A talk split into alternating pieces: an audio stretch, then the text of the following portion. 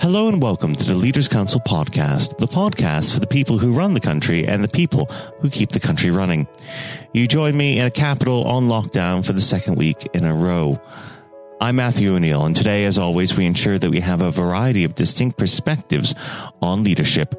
First, we're joined by Adell Harper, owner of the House of Rompa, a day nursery set within the grounds of Wilmslow House High School in Cheshire. Adele. Hello. Thank you for coming on the program today. Um, before we get into our conversation on leadership, we might as well address the COVID 19 situation. How has that affected your operations? We are actually uh, in the front line. Uh, my nursery is still open, uh, and we have all my team are actually there supporting the uh, people with our front line and helping support the rest of our country in this situation we now find ourselves in. A very difficult one, but yes, we are open and trading. Are you having to take any extra precautions due to the uh, virus? Yes, we, yes, we do. We're already very high on uh, standards of hygiene and things, but we are now even higher. The parents are not allowed in the nursery at all. The staff take the children from the front door into the nursery. Um, obviously, then we have uh, uh, limitations on uh, what can and cannot come into the nursery. Um, we also have terms of hygiene, all of the toys and equipment are washed down after each use and put back on the shelf to ensure that they are, um, you know, are, no infections can hopefully uh, have been transferred into that nursery. Children, when they come in, um, the, uh, the reception area, their hands are washed down as well as their face, and all their materials are made sure that they are of the high standard of hygiene. Now, are you enforcing social distancing within uh, the nursery as well? I beg your pardon, I missed that question. Are you enforcing social distancing rules, keeping two meters apart uh, within uh, the nursery as well? Yes, they are. Yes, Where, wherever possible. Obviously, with children, it's difficult. Of course, I'd imagine. The, wherever we can, we do. Uh, standards of hygiene, obviously, in the bathroom is similar, both with the staff and with the children. We already had this in place uh, so for many years. Uh, I have a machine that we the children call a pelican, and they go to the bathroom, wash their hands, and when they come back, they put like a gel onto the hands, rub it, and rub it onto the hands, and then put their hands underneath this pelican beak, which is a UV light, and it will show the areas where there are bugs and they're not washing properly. They then go back to the bathroom and rewash their hands, taking care that they're washing those parts that they previously missed. So that was already in the nursery, so children are aware of bugs. Um, and subsequently, when uh, uh, this um, virus came into the world, um, my staff then went through the hand washing procedure that uh, has been implemented, and then again carried through with the um, pelican beak and the children being observed um, whether they've got bugs on their hands or not, still having washed in the five sequences that the children be taught to wash. That pelican so we're, beak we're sounds, on it as, as highly as we possibly can. that pelican beak sounds very useful. I, it, I think it should be rolled out nationwide for adults as well. Um, now, of course, uh, we invited you on the program today to discuss leadership. Uh, so let's uh, let's get to grips with that. Um, I always like to start the conversation on leadership off with asking a very simple question: What does the word leader mean to you? Leader means to me to to uh, ensure that you have a good um, practice in yourself, so that the people that uh, follow you um, have have the similar standards. If you if you can't lead with good examples, how on earth can the people following you uh, do the job that you're asking them to uh, correctly? So it's presenting a good role model to your staff. Yes, absolutely, absolutely. I do believe that um, if you're asking somebody to do a job within your business, then you should be able to do it and do it well, and you should be able to lead by example by doing that. Uh, the nursery, at one time, I did everything in my nursery that now my manager does. Um, so she leads by example. We have the same ethos as far as educating children and basic principles of um, personal social skills, the good graces that make us mm. the, uh, the people that we become, uh, the ability to communicate well with our peers and our elders, to have the self confidence and the self esteem that's really important, and self belief. So these little ones grow up and they can give you eye contact and they can ask questions because only by asking questions can we learn and develop ourselves. Of course, and those social skills are so important, especially when one goes to get a, a, a job or uh, uh, just interact socially with anyone. Uh, it's it's a really good thing that you're starting them so young on that. Um, well, you you mentioned role models uh, a moment ago. We, let's uh, let's go back to that for a second. Um, when you first started out in your working life, uh, when you began your career, did you have any role models who really shaped you into the person you are today? Did I have I'm really sorry, I missed that question completely. Did you have any role models when you first started out in your career that shaped you the way that you are today? My probably my mother was my role model. Um, she um, always wanted me to aspire to better things, to to um, achieve whatever I wished to achieve in life, um, that nothing could stand in my way if I wanted it which being a woman when I started off in business was very different. I was 25 when I first started my first business as a beauty, beauty therapist. And uh, to be a beauty therapist in those days was very different than today. And when I set up my business, I did have a business partner, and we set up the business with a very small loan. My partner was not a beauty therapist. Uh, she was just, a, well, she's a hairdresser, and will hope to train in beauty therapy. But within six months of doing it, she decided it wasn't for her, mm. but the loans still had to be paid back. And at the end of 12 months, when the partnership ceased, I had to go and see the bank manager to take on the bank loan. And because it sounds now, I was asked what would happen if I became pregnant. Mm-hmm. And my boyfriend at the time had to support me on that business loan. Mm-hmm. I started with £1,500 and ended up on the high streets of Alderley Edge with five staff and a state of the art beauty salon and clients flying in from London and Scotland. Now, of course, it's a very different career path that you're on now. Um, what made you take the jump uh, from uh, the beauty industry to uh, childcare? Um, I have a daughter, mm. and um, trying to run the business and take care of my child was very difficult. Um, and I decided that the best thing I could do would be to find a career where I could support my daughter and support myself. Um, in a, a, different climate, um, beauty therapy was becoming different too. Um, given the choice, uh, I would have stayed with the, within the beauty therapy industry. Mm-hmm. Now looking at it, I'm glad I took the leap of faith and went into childcare. Beauty therapy is no longer the industry that I aspired to, mm. which was a holistic one, a holistic approach to whatever the problem was with the pet, with the client, uh, from skincare to diet to um, hair problems, hair growth problems, which was my uh, big uh, forte. I was very specialised in hair removal. So I think that having gone down this road, for me, the most important thing is education. Right. Education for the children, education for my staff. Um, not only do we take uh, great pride in ensuring the children learn the social graces and also about standards of hygiene, which are an interesting project, we also now have a health and a nutrition room that is specifically for that role.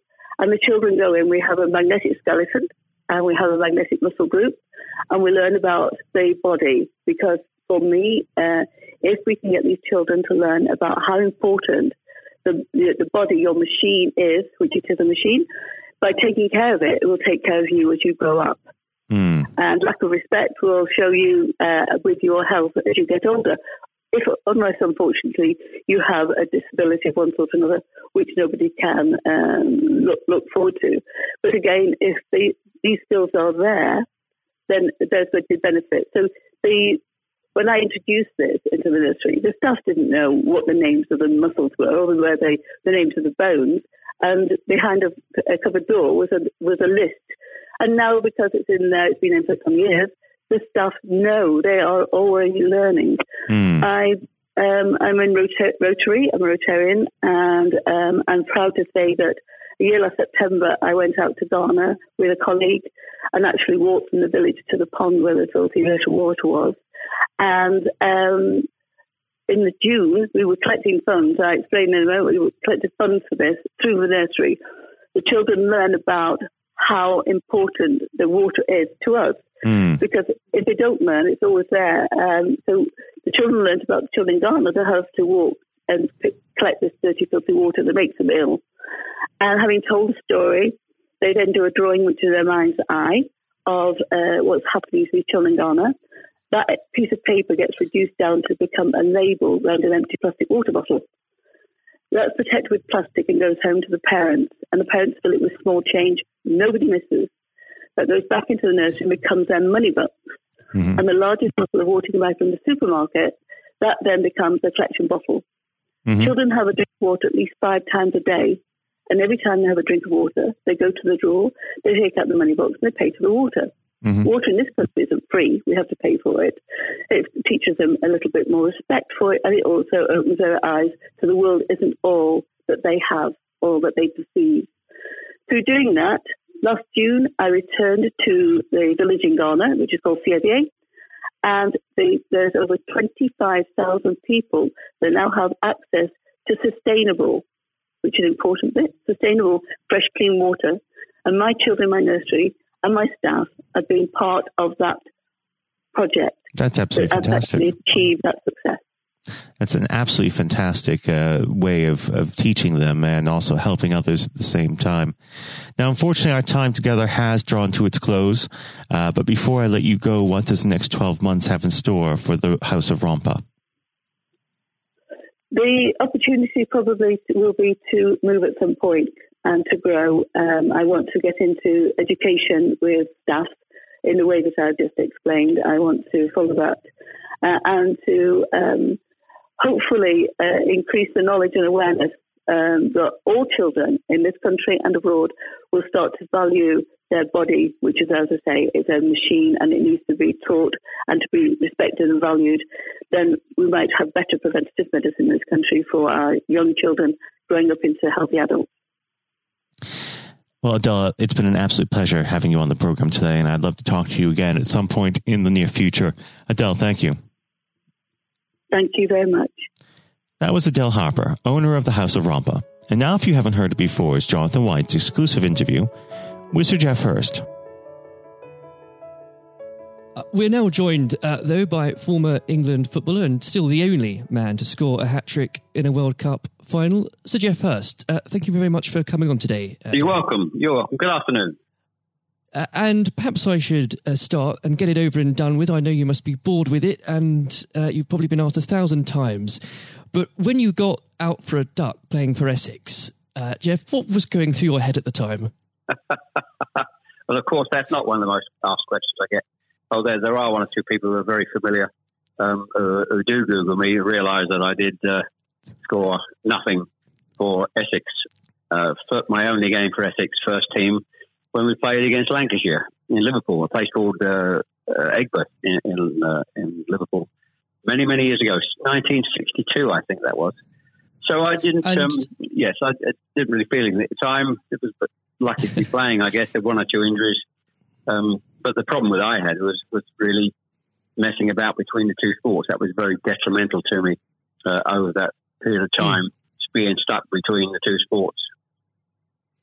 And I think uh, for those that uh, don't know, there's a there's a, another world that might exist where um, Sir Geoff Hurst was a, a first class cricketer and not perhaps a, a footballer. But um, whether it's business or cricket or, or football, obviously the importance of leadership it can't be understated, no matter what form that comes in.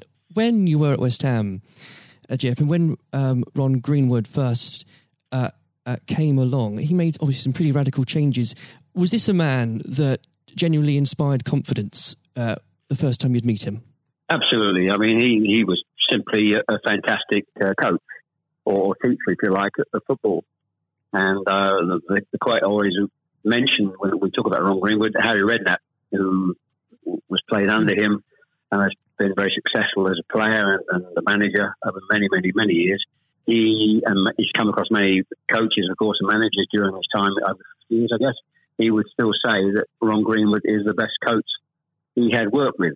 He'd worked with. So you're very fortunate. I think you, you think you're lucky when you come across if you have a great teacher at school and uh, a great coach as we had in Ron Greenwood, and of course a great manager in Sir Ramsey. So to come across people like that of that caliber can have a huge influence on your your career, of course, and, and then your life, and that's that's quite purely the case. Absolutely. And in those early days um, at West Ham, uh, with with a manager like like uh, Ron uh, there, it's also important to have uh, uh, confidence with your other players, and of course they become your friends. Who did you look at to at the time uh, when to inspire confidence in yourself? Was it more? Was it Peters? I think probably. Well, I was very fortunate to play with the caliber of the players I did. Again, again, extremely fortunate to play with you know, the captain um, of England and West Ham and Martin Peters, who was a fantastic player. And some, as far as Martin's concerned, I think sometimes he didn't quite get the uh, recognition he deserved. And what a wonderful player he was. In terms of inspiring confidence, I always probably say that the biggest influence uh, for me, I guess, would be the captain Bobby Moore. Although he was only uh, about eight months older than me, he graduated through the system probably three or four years earlier. He played for England in 62, four years before the final when I played. And so he, he was more looked upon him more as a senior player, if you like, not as a, a guy with the same age group as me. And I looked at how he how he uh, trained, how he acted, how he behaved, and how he played. And so he he would say, I would also say he was a big influence on me. One thing I would say about leadership, uh, what I do I do understand clearly in all walks of life, leadership is at the top is absolutely vital for a, a for a business football team in any walk of life to be successful. And it's quite evident. I was in the motor trade for a long time as well, selling car warranties to car dealerships. And you could almost tell when you walked into the business uh, in a, many of the car dealerships, you could almost tell from the moment you walked in by initial reaction, people came and welcomed you, that the business was well run or conversely not well run at all. And so I understand the, the, the, value and quality of leadership. And that's why I'm very fortunate to, be involved in my career in those early days with two two great leaders in, in Ron Greenwood and, and Alf Ramsey. Absolutely. And um, uh, since you've already uh, brought him up, uh, Geoff, I think it'd be remiss not to go a little bit further with that. But obviously, uh, after uh, at West Ham, your uh, playing came to the attention of Alf Ramsey. Now, there's a man I'm sure when you walked into a room, you knew who was um, in charge. When it came to managing that England team, what was his style like, Geoff? Well, one thing, the first thing I say about Alf Ramsey, he's probably over my life the most powerful influence who had on me um, as a person. Um, mm. Naturally, it happens to an extent because he's got your whole career in his hand. Whether he picks you for England or he doesn't pick you, it can have a, a great impact on your your career and, of course, your life. But yep. in that era, I was involved for six or seven years. He, it was quite clear who was the boss. He was quite very, very strict. Probably at a time, it maybe overly strict, but at the time you probably wouldn't get necessarily get away with it in, in today's football because it's changed dramatically in how you deal with with players then and players now. But he was the most powerful man I came across, and very few people and he, he, was quite ruthless in getting people out who didn't want to be who didn't want to be part of a group, part of a team. It is important that if you've got a group of people, and that's in any walk of life, they're all mm. singing off the same hymn sheet, and you don't have anybody that's griping or moaning about the system. And if you've got people like that in your organisation, one thing I have learned, and I've taken it on in my life, and my family, you've got somebody in the group that doesn't want to be part of it, you, you get them out. And Alf, I think, was was quite ruthless with that and his, staff. And I think that's one thing, I, one of the most serious things I think I've learnt over a long period of time.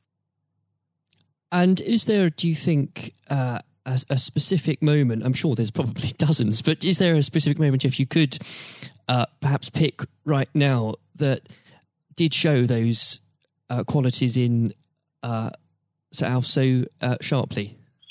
Yes, I think for, for me, certainly um, I think there are instances of players who you thought would, would be in the team or certainly in the squad, and surprising they were not.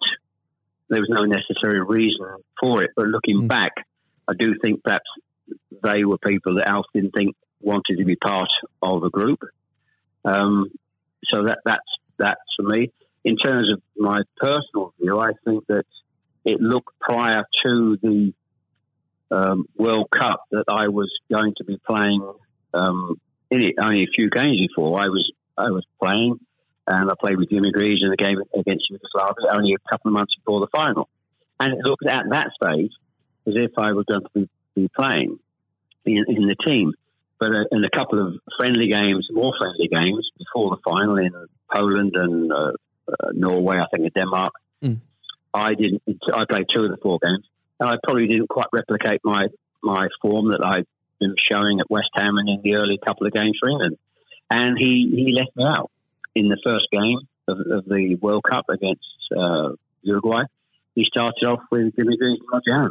So I, hmm. I, had an impact of thinking I at that stage I looked like I was going to play and didn't start because of just a lack of form. I didn't play quite well enough to justify my position. And somewhat fortuitously, I only got back in the team because of a, a nasty gash to shin um, on Jimmy Greaves' leg. And I think what you've said there, uh, Geoff, actually does sum that up really well. And more than that, whilst it's important to have that someone in charge with those qualities, it's almost useless if there isn't a strong and unified team behind them. And there really must have been moments, if maybe there weren't, but uh, let us know in that 66 competition, the prolonged pressure on all of you, you know, the weight of a nation, did it get to you? Oh, not for me personally, no. I, I think, and I don't, uh, not for me, not for a second. I think mm. I was just happy to be, you know, be involved in the squad initially. Uh, not at all. I didn't. You're not aware of the magnitude of the occasion, really. Looking back out, mm. so I never really felt. People talk about pressure a lot, and it's there, and people players talk about. People talk about it in life. I didn't really feel necessarily feel any great pressure pressure during the time I was there. And what is also important to say about Alf Ramsey, the people he, he left behind that, that, were left in the squad after he moved one or two players out, the squad were uh, a, a, bunch of very hard nosed professional, uh, top quality people. And that was again the leadership that Al showed. He, he got people in together that were very, very strong personally. Um, uh, and I think that was part of the success we had. We were very, I always describe our, our group as hard nosed professionals. Um, we have some great players, but overall, they were great, hard nosed professional players um, and great quality people who we've kept in contact with, you know, over the years. And Geoff, I've got to ask, and I'm, I'm not making this up, I've genuinely heard that people do ask you whether or not you realise there were people on the pitch at that moment. I imagine you were busy on something else. Well, I, I did some theatre shows last year, they've gone fairly well, and we're going to do a series of uh, theatre shows. In fact, starting this week over the next uh, two or three months. And uh, at the end of the theatre shows, we have about 20 minutes where we uh, uh, allow the people in the audience to ask questions. And the, there's, I won't mention both, they're too long to talk about both questions. Um, one, the other one's a really stupid one. It's too long for me to tell you. It's absolutely ridiculous. but the, the, the other ridiculous question I get asked did I realise there were people on the pitch? And of course, I jokingly say, yes, I was just about to, to shoot to score the goal. And I looked round, put my foot on the ball, and looked round for a little while and said, oh dear, there are six or seven people running on the pitch. so that's, uh, I've had been asked that once at one of the theatre shows. so I joke, make a joke about that and saying, yes, I put my foot in the ball and waited, to just had a, look, had a glance round, you know. Maybe it does prove there are things that, such as stupid questions, really. Um, oh, yeah, there, are, there certainly are. I've got another one which I won't bore you into. It's too long to tell you. Uh, I was in a Jersey or Channel Line, Jersey or Guernsey, uh, two or three mm. years ago, and most stupid, irrelevant questions absolutely nothing to do with football whatsoever, which uh, was absolutely. But I can use that now because it, it is quite funny. well, maybe another time then. But we. Um, uh, well, you want me? I, I can tell you if you want. You want? You got time? I can tell, I tell you if you want. Geoff, go on, go. I think I, it would be silly if I said no at this point. Okay, so I was uh, doing a, a, at a dinner in, in the Channel Islands, three or four hundred people, black tie dinner, um, guest of honor. Mm. On this occasion, I was speaking for about 20 minutes, then allowing uh, questions from the audience at the end of the evening.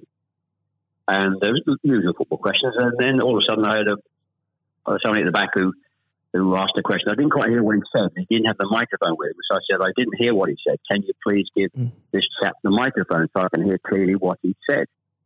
So the chap had the mic and he said, When a turtle loses its shell, is it naked or is it homeless? Right.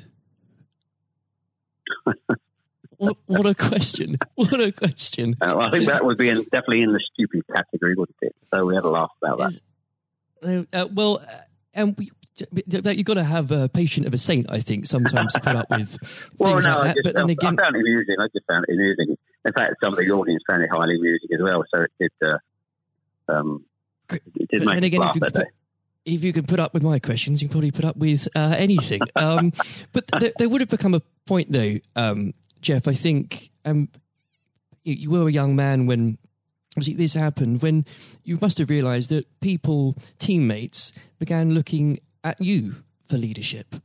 Um, is that something that occurred to you, or did you just realise that by by one way or the other, people actually begin to look up for you for inspiration? Well, possibly. That's never really struck me until you've actually mentioned it now. Quite frankly, it, it's a new a new question. Mm. Does anybody look up to me? I, I'm sure perhaps uh, there are there are people who pay you compliments of, of uh, fans of, of West Ham and, uh, and Stoke, and of course in, uh, England fans who. Um, I, I think probably uh, it would be very immodest of me to to suggest I, I felt that somebody was looking to me for inspiration. Um, Oh, You, But- you don't but, uh, have to, but I will. uh, well, Um, it, it's, it's okay for a third party to do it. Uh, perhaps, um, perhaps that may have been the case over the years. Uh, people look at you and um, uh, maybe uh, it has a, helpful effect.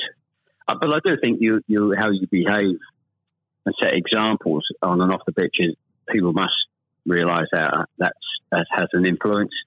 How you react and behave Mm. to, to situations on and off the field surely probably has an impact to younger players coming in into the team latterly. Um, yeah, And and with that, looking at um, uh, football today, uh, is there anybody that you think, particularly on the field or the sidelines, that strikes you as someone with um, those qualities that you could identify in a in a natural leader? Um, well, a, player, current players, you mean? Oh, players, managers, anybody that uh, you look to today, really. Well, I think some of the outstanding. I think the, the, the best example about a, a leader and at the moment is is, is uh, Klopp at Liverpool. He has been absolutely fantastic to uh, acquire the players and get them to their attitude is absolutely fantastic. They're great players, but there's more than just being good players in football. It is need to have a good player with a fantastic attitude and their willingness to work for each other and the team is absolutely outstanding. Hence these unbelievable results. There are, you know, and the great players not always succeed as, as individuals or probably even uh, certainly as a team if you haven't got the right attitude alongside it. And they're probably, and that, that comes through the leadership. That's not just luck. Absolutely. That's, that's absolute leadership. He'd be the best example, of course, in, in football terms today. Uh, e- easily, easily. And of course, but going back not that long ago, Alex Ferguson, who just absolutely, Mm. you've got to take him as the first example because Klopp's only done this over a period of time, a short period of time. But if you look at the 25, 26, 27 years that Alex Ferguson did with Manchester United, and subsequently since he's gone, how they they are not doing so well. He's the best example of management I've seen. We've seen, we've probably ever seen, and I don't think anybody will see the light of that kind of leadership again. It's absolutely astonishing, astonishing. And do you think, could you imagine uh, Sir Alf or even Ron Greenwood managing teams today? Yes, I think so. I think yes, uh, no, no question at all. I think they uh, Ron Green was yeah. Well, the, the answer, straightforward answer is yes. Um, That's good they, answer. the straightforward answer is yes. I can elaborate as much as you want, but the straight answer is absolutely categorically yes. Uh,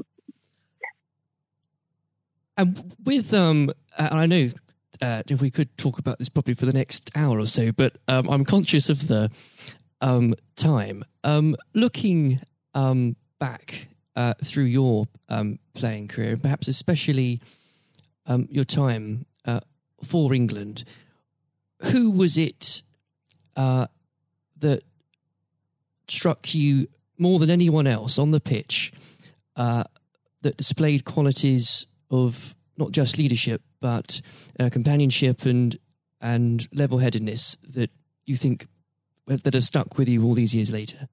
Well, I think we were, I was very fortunate, and I wouldn't pick any one player out. I think looking at so that, so many, yeah, so many, and that's why we were successful because we had so many um, showing all those qualities that you just mentioned uh, throughout the team. I think that that was outstanding, and uh, uh, and it's an opportunity to, to talk about uh, all of them in, in, that breath. And there was nobody. And going back from an earlier earlier question for me, that um, all hard nosed professionals, good good teammates, mm. good socially, and that's why we kept in touch with each other on our golf days every year uh, up until about five years ago. Of course, with, with the uh, sadly dwindling yes. numbers, we we still got on. Our wives got on all together. All those years later, it didn't just finish after '66. that reunion, that camaraderie, that team spirit. Mm. Um, getting on with each other lasted for, for a long, long, long time.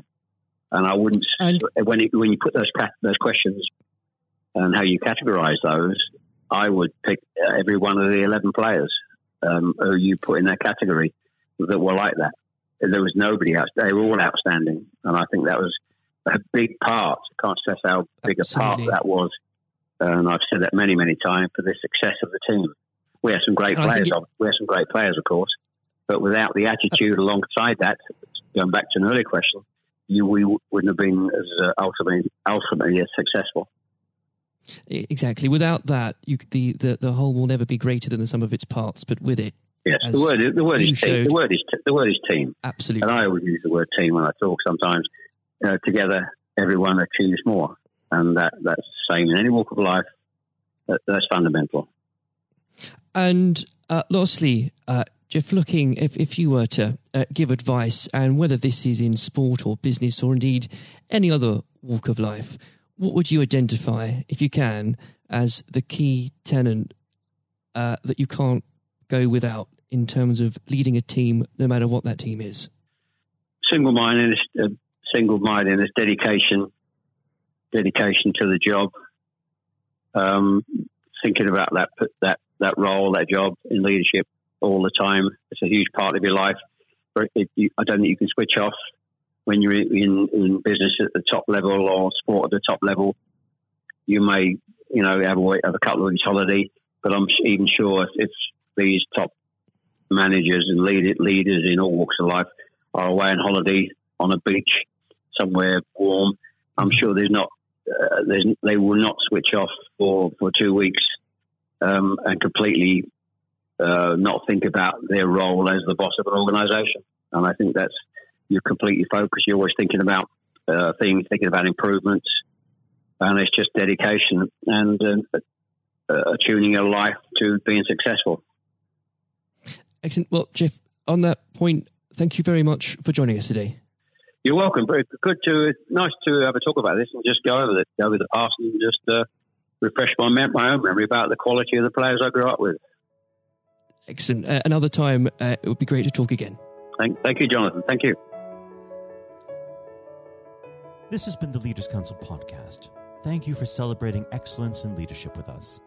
I have been your host, Matthew O'Neill. Until next time, goodbye. Thank you for listening to our podcast. The views expressed within the podcast do not reflect the views of the Leaders Council of Great Britain and Northern Ireland its parent company, or subsidiaries, members of staff, other guests, or any other person therein associated.